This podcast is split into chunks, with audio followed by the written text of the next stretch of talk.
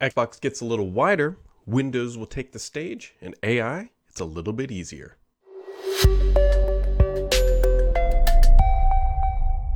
Ooh, it's a Friday, friends. You know what that means. Happy Friday, friends. It is. It's been a. It's been a week. Although a little bit quieter this week. Although that was completely expected because next week Microsoft will host its Build conference, which we'll talk about here in just a little bit.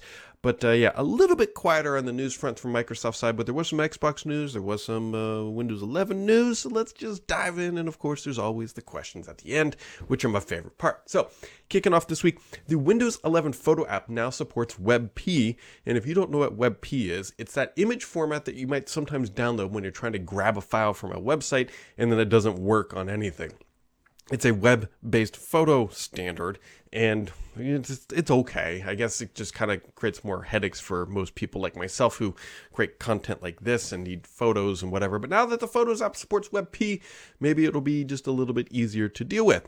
Uh, Microsoft also confirmed this week that if you use a VPN with Windows 11, the latest Windows update is causing some issues with with connectivity. So if your VPN keeps dropping, uh, look into the latest Windows 11 update. Uh, that might be it. Microsoft is also making its Bing AI chatbot a little bit easier to access with some limited restrictions. So, to use Bing AI through their experience, you have to be logged into a Microsoft account. You can see where this is going. You no longer need to be logged in with a Microsoft account, but if you want the full experience, you better log your butt in um, or just use ChatGPT directly and uh, bypass some of the Bing stuff. But either way, that's the way you do it. So, like I noted, Build is next week. This is going to be a big conference for Microsoft. I'm expecting the word or the letters AI to be dropped approximately 6,332 times and uh, during that during that event. But the interesting thing, which we will learn more about here, is that there is going to be some Windows news coming out of this. We don't know obviously what it is, but Panos will be doing a presentation. It could be it could be uh, their moment three, although that seems a little kind of like lackluster, maybe. What we're hoping to hear is potentially about how AI is going to be coming to Windows, right? That would sort of fit the build theme. Maybe that recommendation setting, if you're not using Start 11, we'll get some more AI powered junk. Um, I don't know.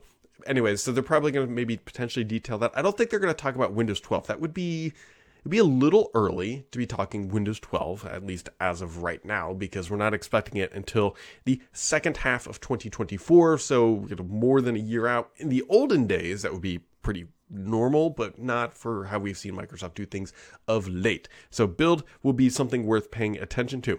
Another conference that is coming from Microsoft is Microsoft Inspire 2023. Uh, that'll be in July 18th and 19th. Will be a virtual conference. This is their partner focused conference. So, not there shouldn't be much news out of it. It's always in July. It sort of kicks off their sales cycle because remember, Microsoft's fiscal year comes to an end on June 30th. On the other side of whatever, I don't know, that's a weird transition. Anyways, Twitter has sent a letter, not a tweet, but a letter to Microsoft claiming, claiming it used its data without its authorization or they overstepped their bounds, more than likely with their limited language or their language modeling or something along that effect. Uh, we'll wait and see kind of what happens here. Microsoft put out a, a, very generic statement says, we'll look at the letter and we'll respond accordingly uh, based on the terms. And so we'll see what happens between Microsoft and Twitter but yeah, anyway, so there's a little bit of beef going on right there.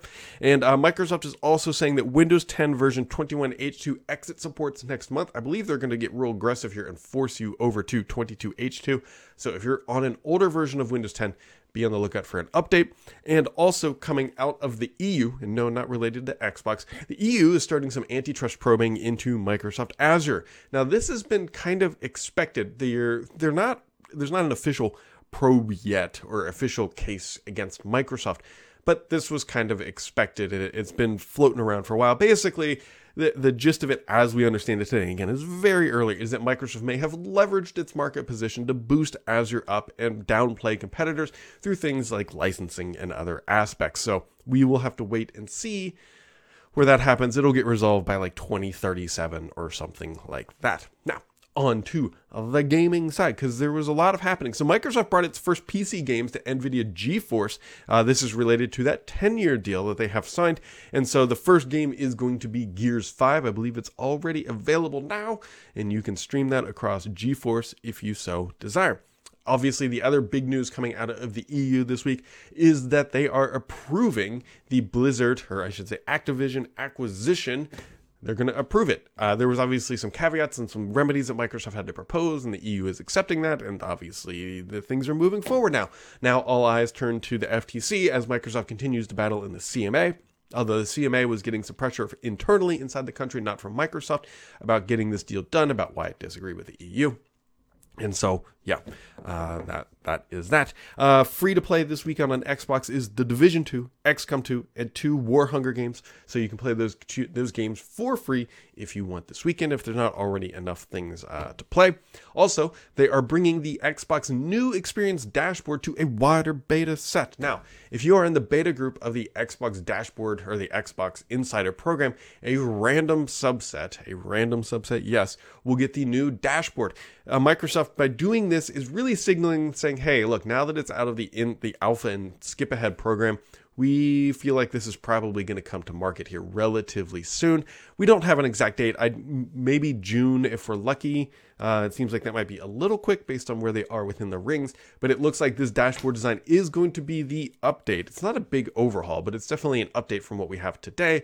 And so if you're on the beta ring, you might be seeing it here in the near in the near future. Also, speaking of the Alpha Insider and stuff, whatever if you use the Microsoft reward point stuff, that may now be showing up on your dashboard itself as well. So, in a nutshell, that is the Microsoft news of the week. Like I said, it's a little bit slower of a week, but that is to be expected about what is going on. And we've got just a handful of questions in the hopper this week, I think, after last week's blockbuster week.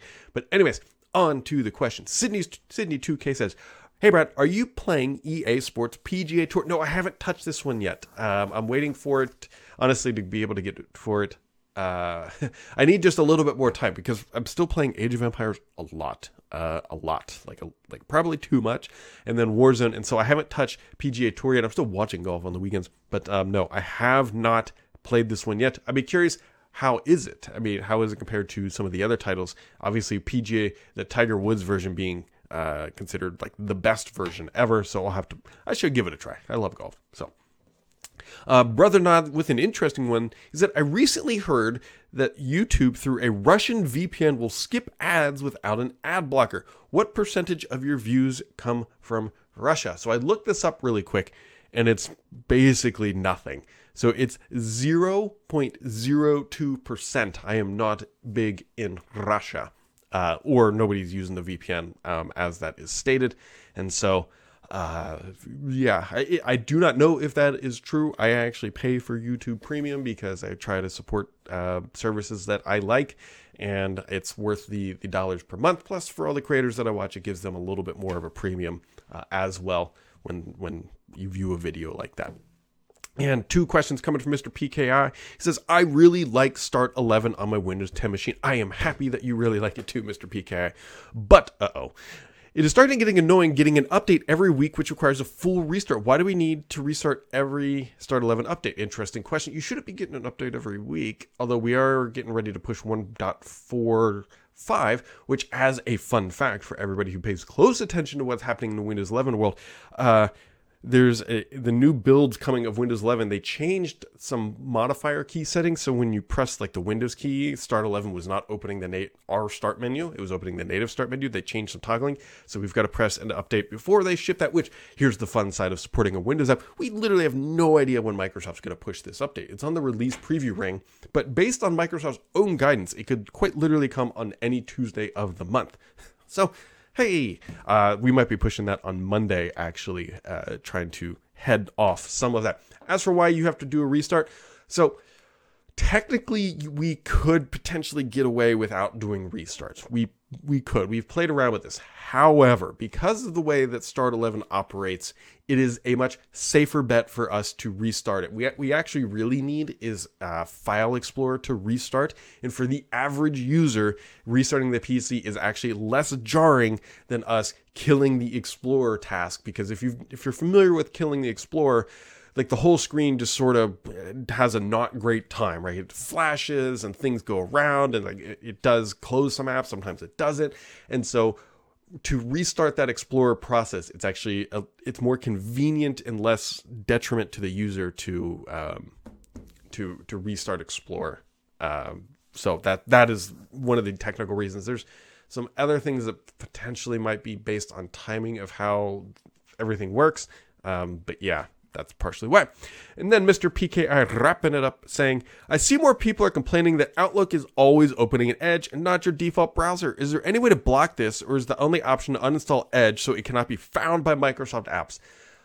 Well, here's the thing. You can change, I believe you can change the setting. You can change the preference. So if you have a global setting that says open it in something else, what Microsoft is conveniently doing is not eh, respecting that global setting. So you have to go inside the app and change it. The only, only reason I like really significantly roll my eyes at this is for two reasons. One, Microsoft should respect the global setting.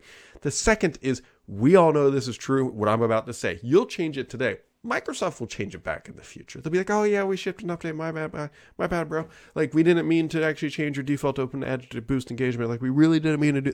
Like you know that they're going to do that. And if you don't believe me, Microsoft recently turned on back on the search bar by default for every Windows user with the latest update.